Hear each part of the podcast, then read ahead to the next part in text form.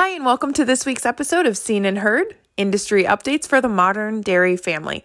I'm Melissa Lima, your North Coast and Organic Field Services representative, bringing you this week's episode. Today, we are glad to have Tiffany LaMendola, our contract economist with Blimling and Associates, back with this week's market update. And for the last time in her current role as the California Dairy Industry Director of Sustainability, Aubrey Bettencourt brings us a sit down interview she had with Geoff Vanden Heuvel of the More Water Now movement. We hope you enjoy today's episode. We will jump right in with Tiffany. Hi, I'm Jessica with PG&E. 811 is a free service to keep our communities safe. Before you do any digging, PG&E will mark your gas and electric lines so you don't hit them. Call 811 before you dig. To learn more, visit pge.com/safety. Hi folks, happy December. Well, it looks like we might wrap up 2021 in a fairly decent uh, position in terms of milk prices, which is good news given escalated costs facing dairy producers. Uh, we really, really need to see that.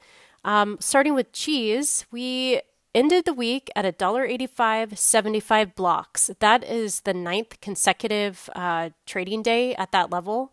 We didn't see any volume trade in Chicago. That's the longest streak with no volume since 2018.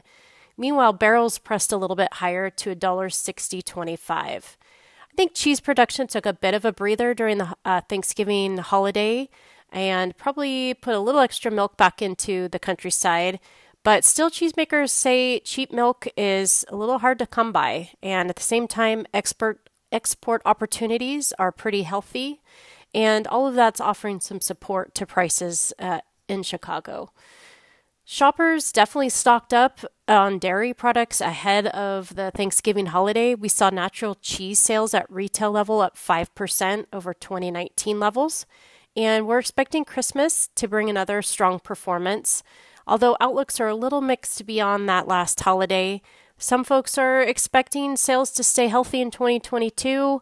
Um, some expect supplies to meet and possibly even exceed demand, uh, particularly given a little extra cheese capacity. Moving over to butter, we uh, started the week pretty quiet, but by week's end, we're able to push back over the $2 mark. We closed out at $2 uh, and a quarter. And notor- uh, notable interest uh, from buyers, it seems, in the butter space. Definitely saw some good performance at the retail level there as well, with sales up 15% over the same period of 2019. And we're seeing some nice promotional activity at the retail level, so hopefully that will continue in the next couple weeks ahead.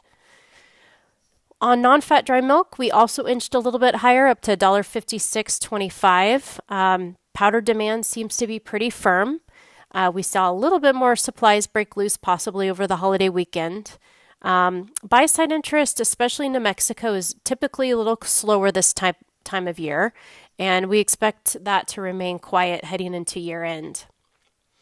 Uh, meanwhile, uh, prices internationally are still pretty firm. Dutch prices of skim milk powder at $1.65 and German prices at $1.68.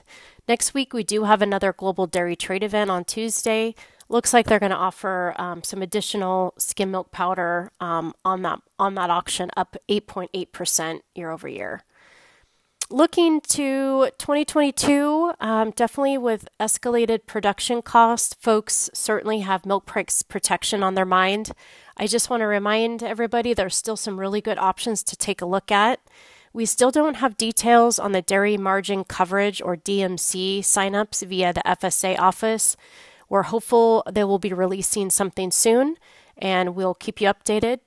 Other good programs to take a look at are Dairy Revenue Protection, DRP, which in its simplest terms allows you to secure a subsidized milk price floor and with uh, futures values in the high 18s to $19 out in 2022, there's some decent things to be had.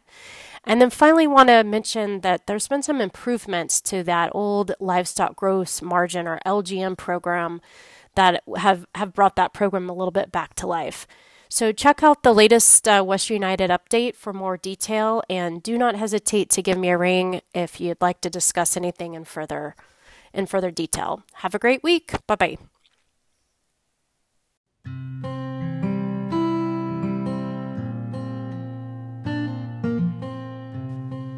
Yosemite Farm Credit is the farmer's choice for agriculture financing. As a farmer owned cooperative, we are dedicated to serving our neighbors in the agriculture community with financial products and services tailored to your operation and backed with the relationship you can trust. Whether you're purchasing real estate, making improvements to the dairy, or wanting to purchase or lease equipment, we're here to help our members prosper. Visit our website at YosemiteFarmCredit.com to find a branch location nearest you. Well, uh, I am happy to be on here today. We're going to talk a little bit of water today, and uh, I'm joined by uh, Geoff Van Heuvel and um, with the More Water Now initiative. And uh, Geoff, welcome on, and, and thanks so much for coming over and um, and telling us about this initiative. We're hearing a lot more chatter about it. Obviously, the the water challenges facing the state of California are extensive and diverse and they touch so many regions, not just ag, as, as you and I've talked many times. You know, we, we have a tendency to get our blinders on and stay siloed about what our problems are. But this initiative has a little more dynamic to it and seems to have uh, a lot of other components to it. Uh, and and as a proponent, I'm really happy to have you here to, to have a conversation around, uh, you know, tell us a little more about where this initiative came from and uh, and and what is in it uh, and uh, and and just kind of uh, you know the evolution of this process. Well, thank you, Aubrey. It's uh, it's a pleasure to be uh, be on with you and uh, to discuss a topic that's near and dear to both of our hearts, which is California water. Uh, you know, I think uh, most people uh, understand that we've built quite a civilization here on the West Coast in a place where particularly the southern part of the state, there really isn't much water. Um, I, I, ran across a quote uh, years ago, and, and the quote was, was on the cover page of the UC Davis uh, first economic report on the value, the economic value of the California uh, agriculture sector. This was done back in the, in the 90s, or actually maybe even the 1980s. And there was a quote on there and I have since discovered who, who wrote the quote, and it was a man named Hinton Helper, who was an author from the South. And um, he came out to California in 1855 and he traveled around. Now, remember, we became a state in 1849, gold rush, that was the era. And uh, the title of his book that he ended up writing, which was a compilation of reports that he did uh, as he was traveling California, was The Land of Gold Reality versus Fiction, 1855. And here's the quote He said, balancing resource against defect and comparing territory with territory, California is the poorest state in the Union. She has little to recommend her except her fascinating metal. As for the valleys, they will afford a sufficient supply of breadstuffs to support sparse, sparse settlements but the average or general surface of the country is incapable of sustaining a dense population.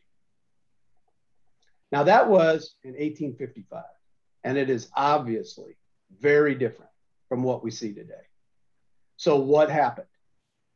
And what happened was is we developed water projects which moved water around from areas of abundance to areas of need and literally caused the desert to bloom in agriculture here, we in the San Joaquin Valley, you know, we we live this water thing all the time, and we know that we got trouble, and we could talk about that. But what I want to spend a couple of minutes talking about, because I, I this water initiative is not to save agriculture. This water initiative is to secure California's ability to flourish for the next century.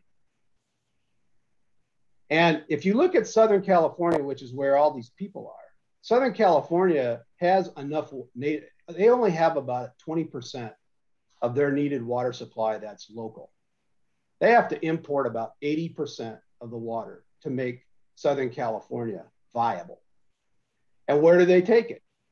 The first place they took it was the Owens Valley, way back in 1903, 1904. They built a gravity flow 250 mile canal system to bring water into Los Angeles. And that got them going for about 30 years. And then they were they needed more water, and they built another 260 mile canal to bring water from the Colorado River. And that got them going for a while. And then they needed the state water project. But if you look at the, the Owens Valley, you look at the uh, Colorado River, and you look at the state water project that comes out of Northern California, all of them have challenges. Uh, climate change has, has definitely the water, you know, we're getting less snow, which is really our storage. And that system is, uh, is stressed, very stressed.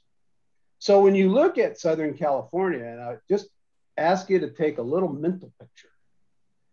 The San Gabriels, if you've ever been there, you know, watched a Rose Bowl game, it's sitting there right by the San Gabriel Mountains. From there to the ocean is only about 35 miles. And they've paved over most of it.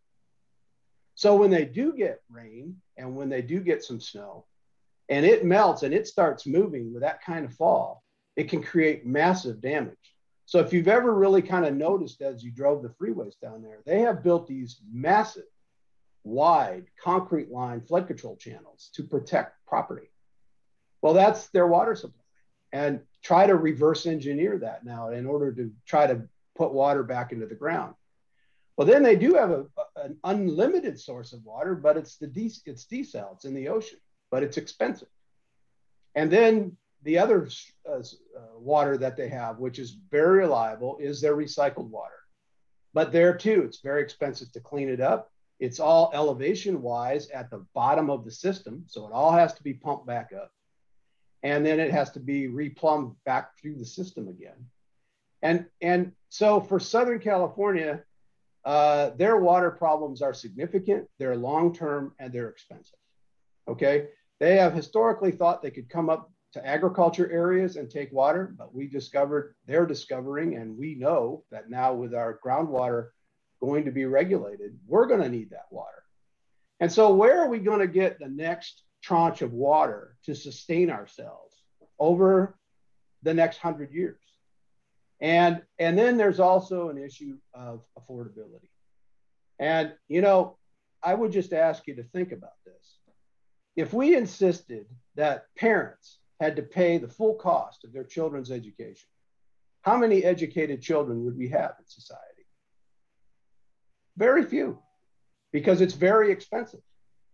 And yet, somehow or another, when it comes to water, which is a human right now in California, we've got this notion that user has to pay like somehow or another you know it's an optional purchase. It's not. It's part of what sustains us as a society. So more water now the water infrastructure uh, supply act of uh, 2022 says look it, we need an all of the above strategy and what do i mean by all of the above it's it's desal it's recycling it's conveyance, it's all of the various things that uh, create water.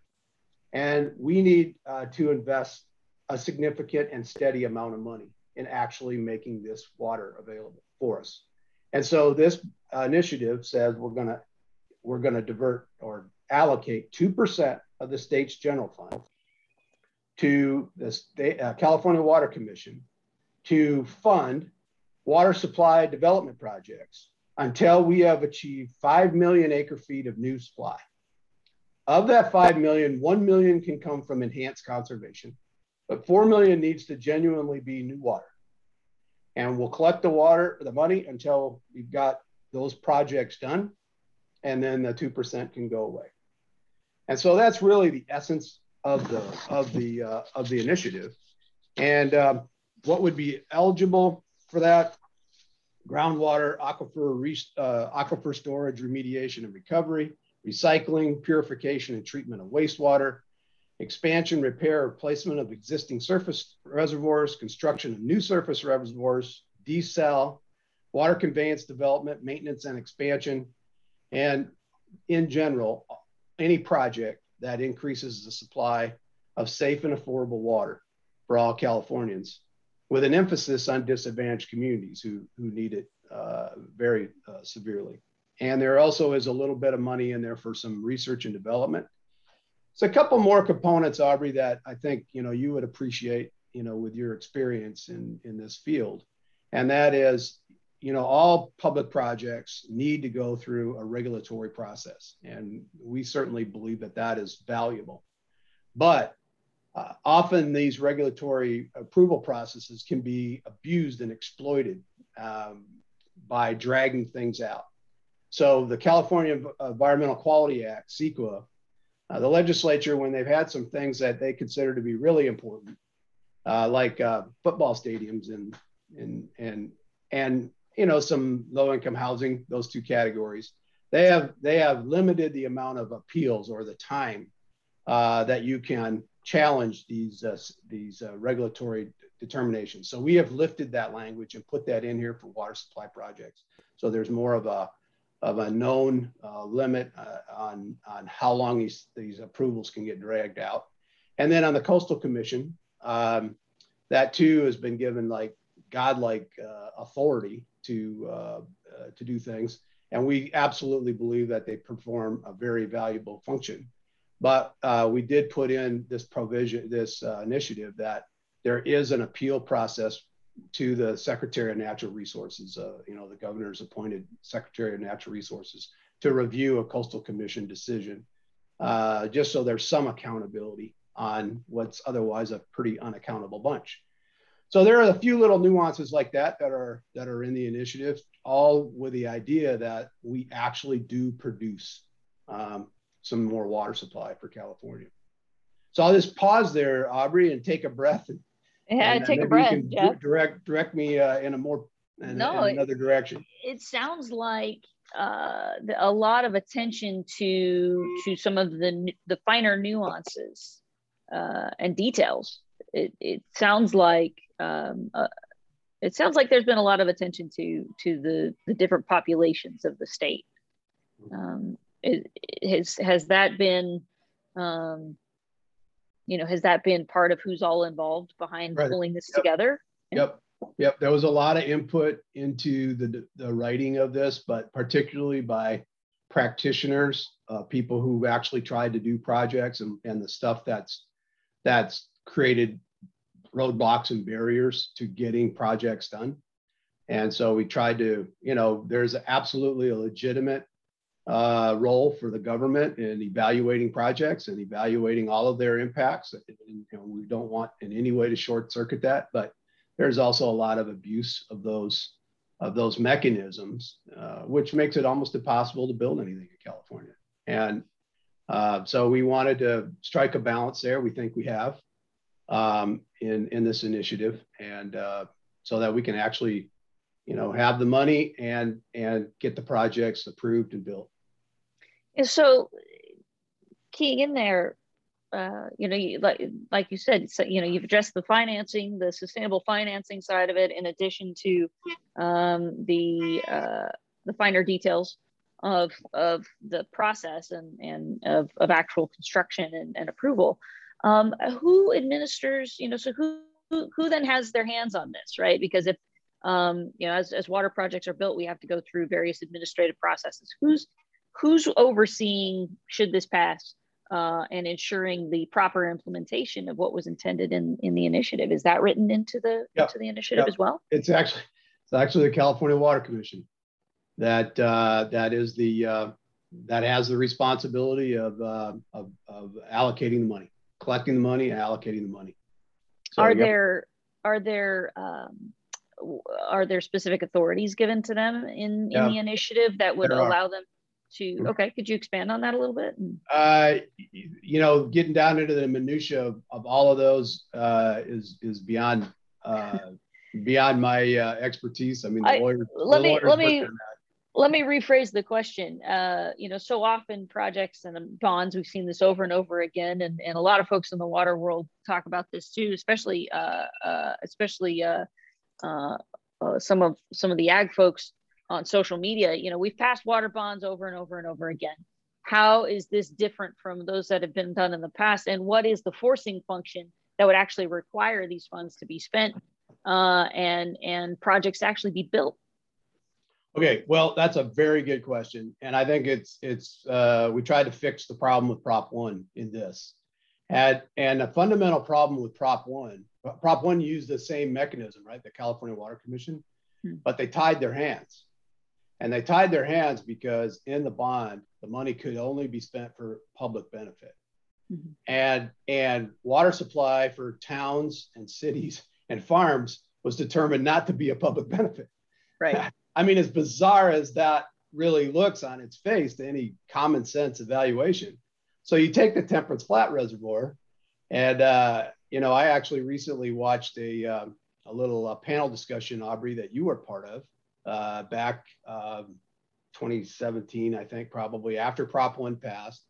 Um, and you were on there with uh, uh, Mario Santoyo and and uh, and um, uh, the professor from Fresno State, um, uh, who's I should remember uh, Sarge Green, and uh, and at that point, you know, Mr. Santoyo was heading up the Temperance Flat effort, and they really thought that they could get a billion dollars out of Prop out of Prop One, and you know that that wasn't an unreasonable expectation but when when the uh, water commission had to evaluate what the actual public benefit was as narrowly defined as it was in that bond, mm-hmm. they came up with 155 million, I believe was the number that they were willing, uh, you know, that they said that uh, uh, could be allocated to that three plus billion dollar project. Well, hmm. that was 5%. It just wasn't viable.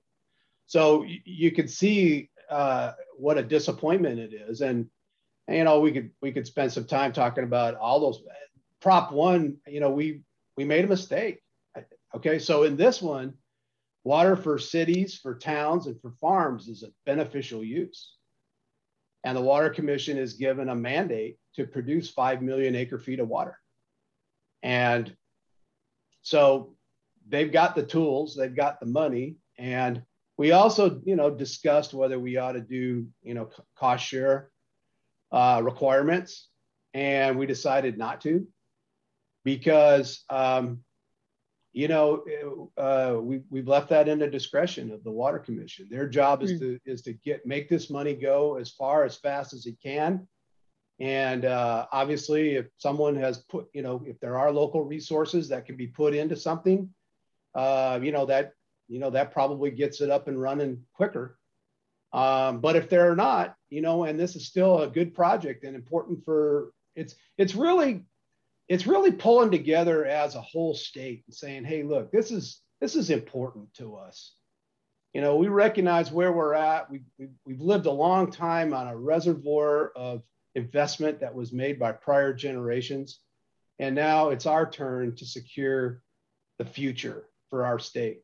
And, and if we're going to do this in a serious fashion, then we need to allocate some serious money and give the and give the people that are are you know that are capable and, you know that are experts and responsible for this the tools necessary to actually carry this out. That's um, I mean I think that's that's that's so evident in in what's been put forward here. And so to that end, what you know, tell me a little bit more about uh, the campaign itself who's behind yeah, well, it where you're at in the process and and and and what that looks like currently well the clock's ticking. So we got till about you know sometime in april to produce 997,179 ballot signatures. So we figure we need about a million and a half you know by the time you you know sort everything out. Um, you got volunteers. There are petitions printed and you can get a petition or better yet, you know, volunteer to circulate petitions at morewaternow.com. Morewaternow.com. Uh, Very beautiful website you guys have. Yeah. Here. Okay. Found it well, real you. easy. Little little yep. hamburger menu, where to get petitions, sign up now. It's all right there. Okay. So so there's a volunteer effort. As a practical matter, I mean, when you actually kind of do the math, we need like 8,500 signatures a day. I mean, it, it's it's rather astounding. So, mm-hmm. uh, you know, the way the way uh, initiatives get qualified is some part of it is done by paid signature gatherers, which is still legal in this state. it's just expensive. You know, it's going to come down to probably five or six dollars a signature. So if you're a volunteer mm-hmm. and you're out there, just think every every signature you get that's a good one, you know that's that's that's a five dollar donation right i mean if, if you want to look at it that way but in order to get the million and a half we're going to need paid signature gatherers and so we're trying to raise money and you know this is not a sexy uh, initiative like uh, you know some of the uh, other things that raise you know when uber and lyft got in a fight with uh, you know wanted to do their thing you know or the, the kidney dialysis industry and the unions i mean they can raise uh, gamblers tobacco. You can think of these initiatives that have raised tens of millions of dollars. Water just not, you know, not that kind of an issue.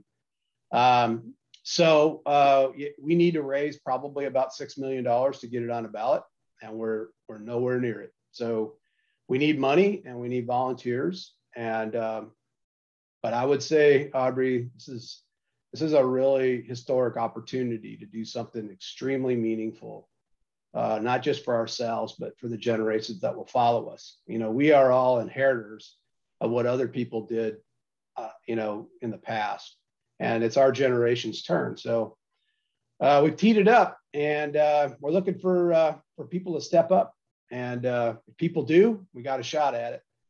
Um, if people don't, you know, this will this will be a, you know, not not have the kind of outcome that we certainly would like to see and hope for it's a it's it's a unique process the the initiative process in california and i think the the misnomer and I, am glad you're being so open about it um, having personally been involved in initiatives as well um, it's uh, the misnomer is is that it's this great civic grassroots opportunity for us to engage in our government and it's like actually it costs a hell of a lot of money to do this um, you know to go through this process and uh, it's it's it's it's not as you know the barriers to entry are high. It's a it's a process you know that is grassroots in its in its intent, but um, uh, astroturf in its application, right?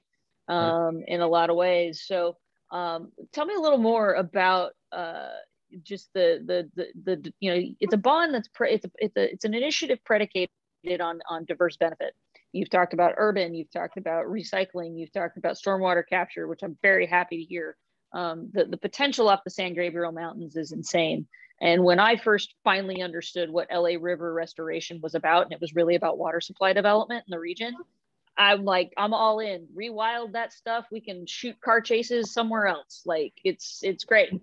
Um, because of the amount of potential water potential for you know when it comes to stormwater capture and and um, and runoff down in Southern California. But you know, you talked about desal and you've talked about that. Tell me a little bit more about the people behind the initiative and and and the diversity that's there to represent this. Is it's obviously had input in its development.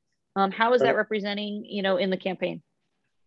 Yeah, well, I you know I kind of I I got associated with it, you know, kind of a friend of a friend, not not through ag, uh, but I, I was having coffee with a friend and we were talking about you know lots of other things. And and he said yeah i got a friend of mine that's uh, working on this initiative. Uh, and of course you know he knew i was involved in water uh, and said would you talk to him? I said sure. So that's how i got acquainted with ed ring um, who who's actually kind of the uh, uh spirit heading it.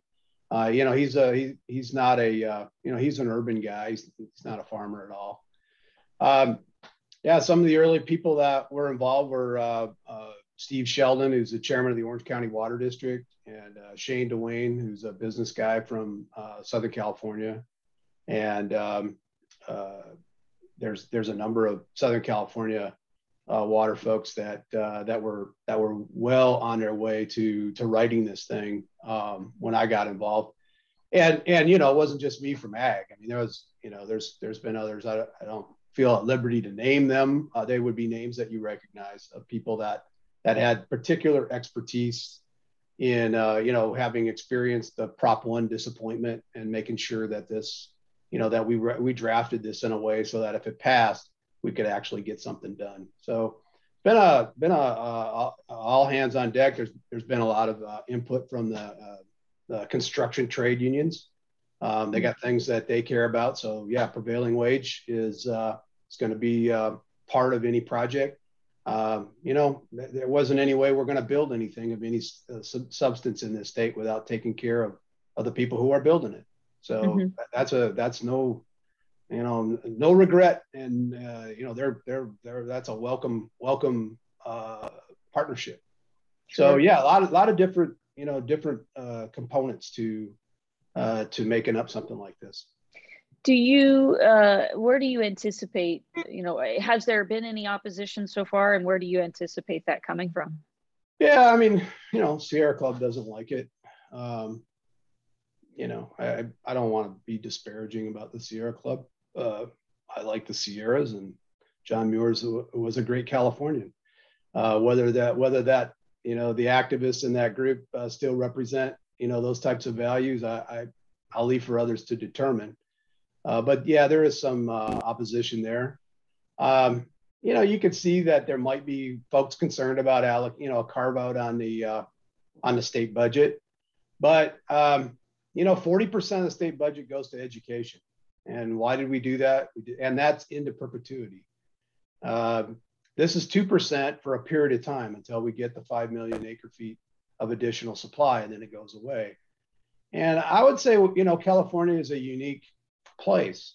You know, we really have made a civilization here flourish out of the desert. Um, but water is a lot bigger deal here, and it takes more engineering to make uh, life life sustainable. And you know, we do want some free flowing rivers. You know, if you look at the original uh, plans for how they were going to supply water, you know, 100 years ago, you know, there were a lot more rivers that were going to be subjected to being dammed up and, and put mm-hmm. into the system. And, you know, as a people, we said, no, we, you know, we got to kind of make do with, with the rivers that we've done. And, and, you know, I think Californians are, you know, they are environmentalists. I'm an environmentalist, um, which means that we can still flourish, but it's more expensive. You know, if, if we're going to, de- if some of our water supply is going to come from the ocean, um, it's going to cost more money to do it. And if we're going to make the user pay, that means there's a lot of people who are going to pay really, really high water bills. Um, and and uh, if if we even can make those projects work, so you know the the sense is is that the next five million acres of supply, which is what we need if we're going to sustain a healthy, uh, you know, population base and also maintain a healthy agriculture uh, we need we need to have uh, a major investment. And uh, so the question is, is you know, where are Californians? And you know, we've done a we've done a little bit of polling, and mm-hmm. Uh, and, and, the public, uh, the public's very supportive of investing in water supply. And uh, that doesn't mean there aren't things they're concerned about. You know, that you have to talk through in a in a campaign. Um, but the you know the basics are there for for support particularly if this is another dry year. Yeah, yeah. Well, it's uh, it's one of those things where you got to get it in front of them, uh, I think, and and let them have the opportunity to have that voice, and and I think that's that's exactly the work that you're trying to do with with the qualification right now. Um, and I, you know that's something we've known for a long time, and um, I think every every chance we get to put this in front of the voters, the the, the more the case gets to be made. So, um, you know, thank you so much for for coming on and um, and right. giving us a little bit of background on this. And I'm sure it won't be the last uh, as this continues to get more momentum. I, am hearing more about it every day, uh, and uh, and and glad to see uh, you know the, the that that at least from the from you know.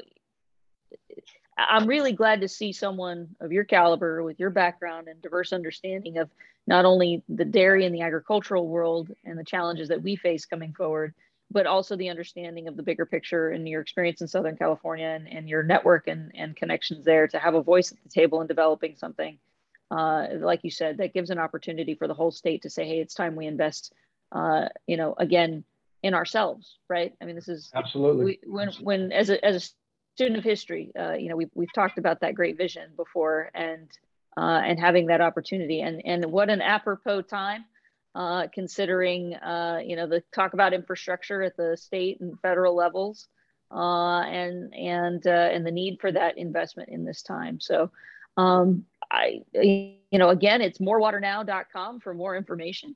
Um, Geoff, I'm pretty sure everybody in the dairy world knows how to find you.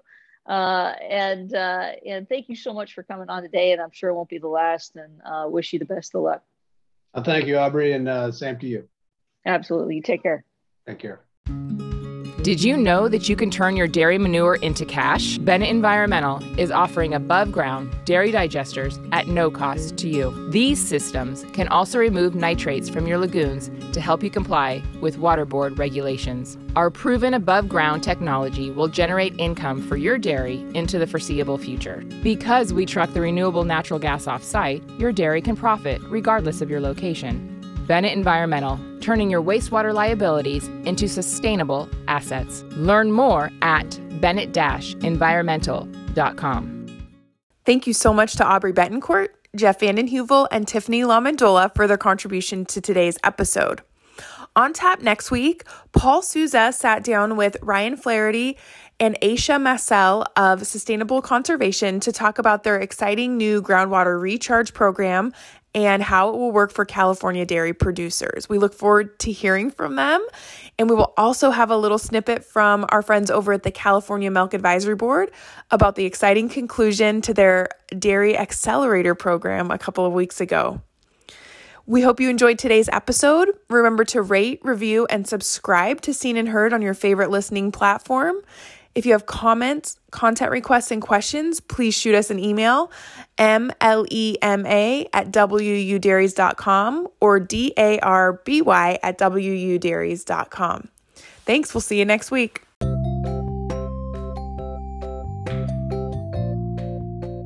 While Western United Dairies respects the varied views of our podcast guests, Please know that views expressed on Seen and Heard may not necessarily reflect the positions of the Western United Dairies Board of Directors. Thank you to Western United Dairies' generous business sponsors Gar Bennett, California Dairy Magazine, Farm Credit Alliance, F&R Ag Services, Moss Energy Works, Bennett Environmental, PG&E, and Yosemite Farm Credit. We appreciate our sponsors and thank them for their continued support. If you'd like more information on how to sponsor Western United Dairies or this podcast, please send us an email at info at wudairies.com. That's info at w u d a i r i e s dot com.